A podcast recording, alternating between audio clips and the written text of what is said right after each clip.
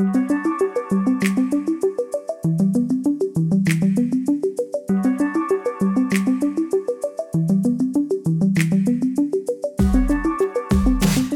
Hey, Formation, Pastor Ryan and Pastor Tyler here again. Welcome to another episode of The Weekly, where each week we take an opportunity to explain the whys behind what we do as a church family. This week we want to discuss why we talk so much about emotional health. Um, I would say for people who are newer to formation, it, the amount that they hear about things like therapy, emotional mm-hmm. health, mental health, the, the frequency with which those topics come up could be the freedom with which I cry during the announcement. All of that. all of that mm-hmm. uh, could be a very new experience, and oftentimes when things are new, they can be confusing or disorienting. Sure. And so I think because that is such a significant part of of who we are as a church, that it would be worth us just unpacking a little bit of that. And so um, I really like here's really like the essence of it. I like the way that Peter Scazzero uh, in, explains in his book Emotionally Healthy Spirituality. He says you can't be spiritually mature while remaining emotionally immature. Uh, so there's this necessary link between our emotional health and our spiritual maturity. And I think that that's significant because so much of the teaching that exists on spiritual growth incorrectly assumes that if we learn to read the Bible, and we learn how to pray and we like read theology, we will become spiritually mature. And I would say that might help uh, shape the way that we think in a biblical manner, but it doesn't it does not uh, guarantee we will be growing in our spiritual maturity. If you think about like when Jesus describes spiritual maturity, it's almost all character based and relational, which is inherently going to involve our emotional lives. So the fruit of the spirit is love, joy, peace, patience, and so on.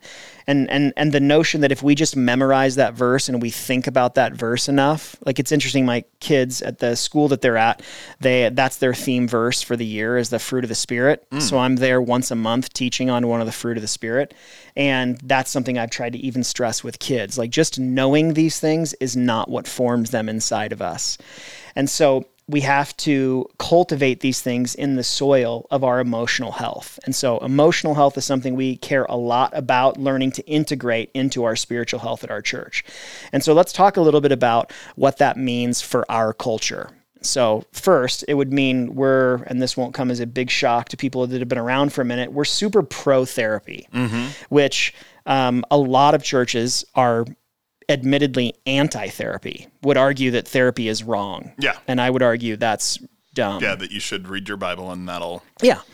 That'll fix you. Yeah, I mean the worst forms of what can be called biblical counseling, which again, that's a very nebulous term, but in its worst expression, it really does just try to like put a Bible verse on a significant emotional problem mm-hmm. in belief that if you have enough faith, it will go away. Yeah. And that is just unfounded Whereas best. our approach is, I personally believe, I think that it should be a requirement that in order to like, I don't know, vote or drink or something, you should have to go through like a year of therapy. Because I, I, think that's fair. I had to come up with like what would motivate people, yeah. voting or drinking, yep. same level, right? yeah, uh, people care about both equally. Yeah, uh, but th- you should have to go through like a year uh-huh. and then get signed off on like you're good yep. or we're going to need you to come back. Yeah, and so I just just for definition because I get a lot of questions from people trying to understand what's the difference between all these various forms of of caregiving that yeah. exist.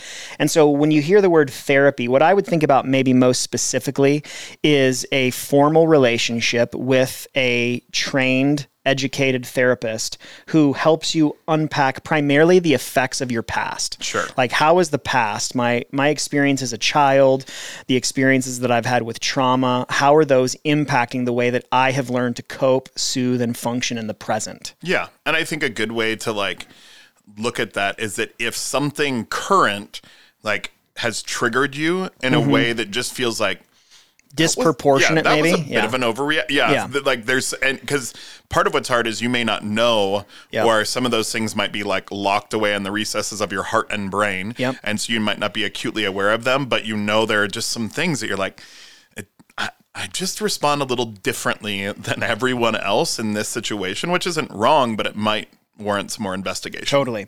And I mean, just so people understand that this is like a top down thing for us, both you and I um, have been, I still am, but you've been through two extended rounds of therapy in your life. Extended Ex- for That's sure. what I'd call them as extended.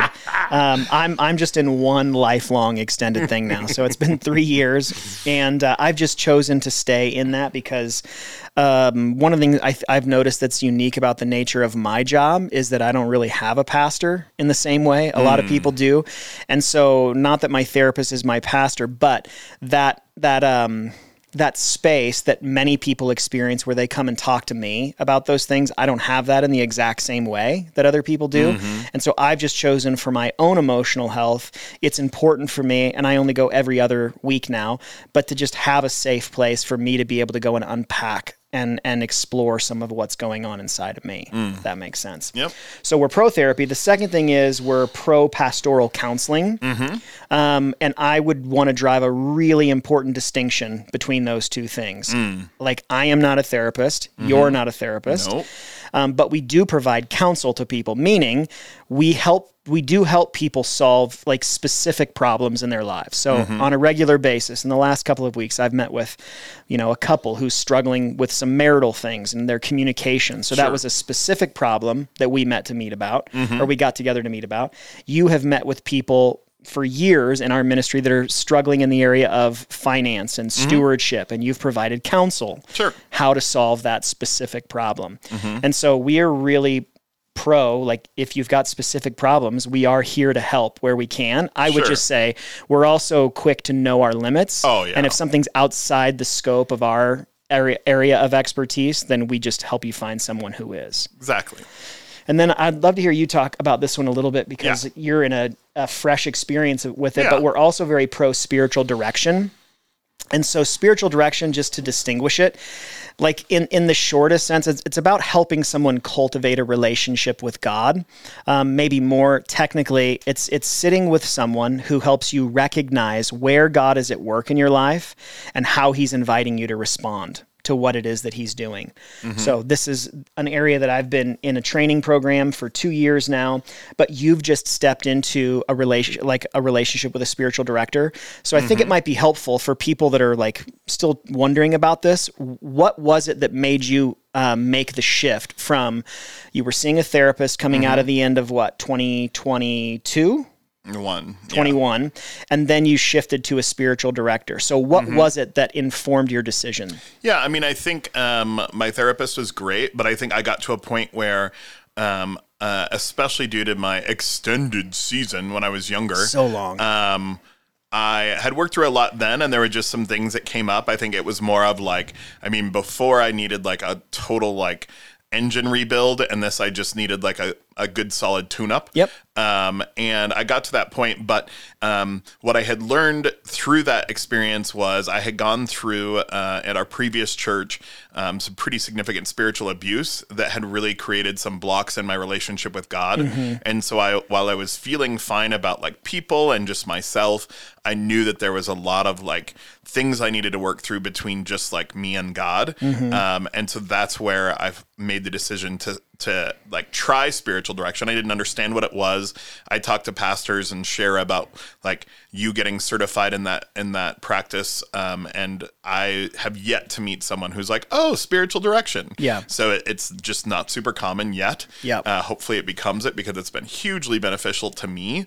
Uh, but I think that it just has, and it doesn't. You don't have to have a block. Some people just want a spiritual director in sure. their lives. Um, you know, uh, it's sort of like a spiritual life coach a little bit, mm-hmm. or so. I mean, there's a lot of kind of similarities, but it's yeah. not really therapy. Yeah. And I think that uh, you might find a spiritual director who is like equipped in both, and you might find some who have no training in one and only in spiritual direction. Yep. And so I think really making sure you like assess like what am I dealing with, um, and what what do I need help with, and then go from there. Yeah, I would say the person who is is an ideal candidate for spiritual direction is someone who, like you said, is experiencing some kind of block in a relationship with God or someone who has a gen- like my decision to step into it was informed by this this sort of persistent longing that I was experiencing for deeper intimacy with God. Sure. Just felt like I just feel like my relationship with God sucks. It's dry. Sure. There, it's not a real relationship. And I would like to learn how to go deeper in that. And sure. that's really what a spiritual director helps with. And then I would say the last thing that this means for our culture is that we read, study, teach the Bible through the lens of emotion. Mm-hmm. And I have I, I find emotion to be one of the most neglected but common ex- realities in the Bible. Like mm. emotions everywhere. People are having emotional experiences, responding emotionally. The Bible uses emotional language. Emotion fills the Psalms, fills the life of Jesus, fills the character and nature of God. And so we just really work hard to pay attention to that, to note that, because it informs then the way that we learn to relate with God emotionally and function in our lives together as well. So I would say if you have any questions about that specifically, if you're interested in spiritual direction, if you are, I'll just head this off. If you're looking for a therapist, the place that we recommend everyone is the Center for Christian Therapy. Um, so you can just Google that. It's right here in Cottonwood. Uh, they've got a great group of counselors and therapists there that do awesome. Mm-hmm. Um, but on the counseling or the spiritual direction front, you can reach out to me, uh, Ryan at formationslc.com, and I can help with any of that.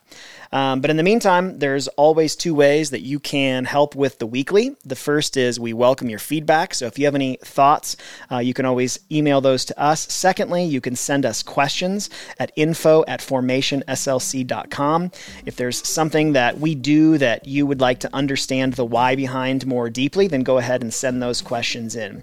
Um, but until next week, know that we love you, we're praying for you, and we'll see you on Sunday.